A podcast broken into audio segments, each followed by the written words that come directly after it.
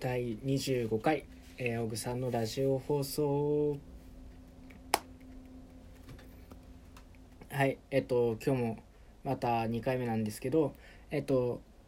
今話そうと思ったことあってあのツイッター見てたらトレンドにトレンドなのかなあのえっとコロナウイルスについて、え予防とか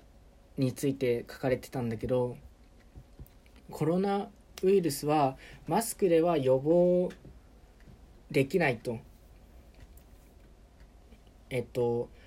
まあ予防なら手洗いうがいの方が効果効果的ですよっていうのが、えっと発表されてて。うん。でも感染拡大を防ぐためにはマスクした方がいいですよっていう、え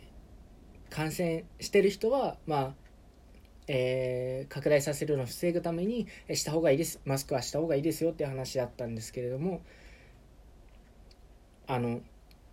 これ見て思ったのがあのこれあ私私僕かかってないくてしかもあの感染の予防にならないんだったらじゃあマスクしなくていいじゃんっていう人が出てくると思うんですよ。でもあそしてそしてね曲解っていうかまたまた大きな勘違いする人はマスクあいつしてるからあいつう、えー、のかかウイルスかかってるよね感染してるよねっていうまあ本当にありえないと思うんですけどそういうのも出てきそうだと思うんですよ。あの一部では。だから個人的に思うのはその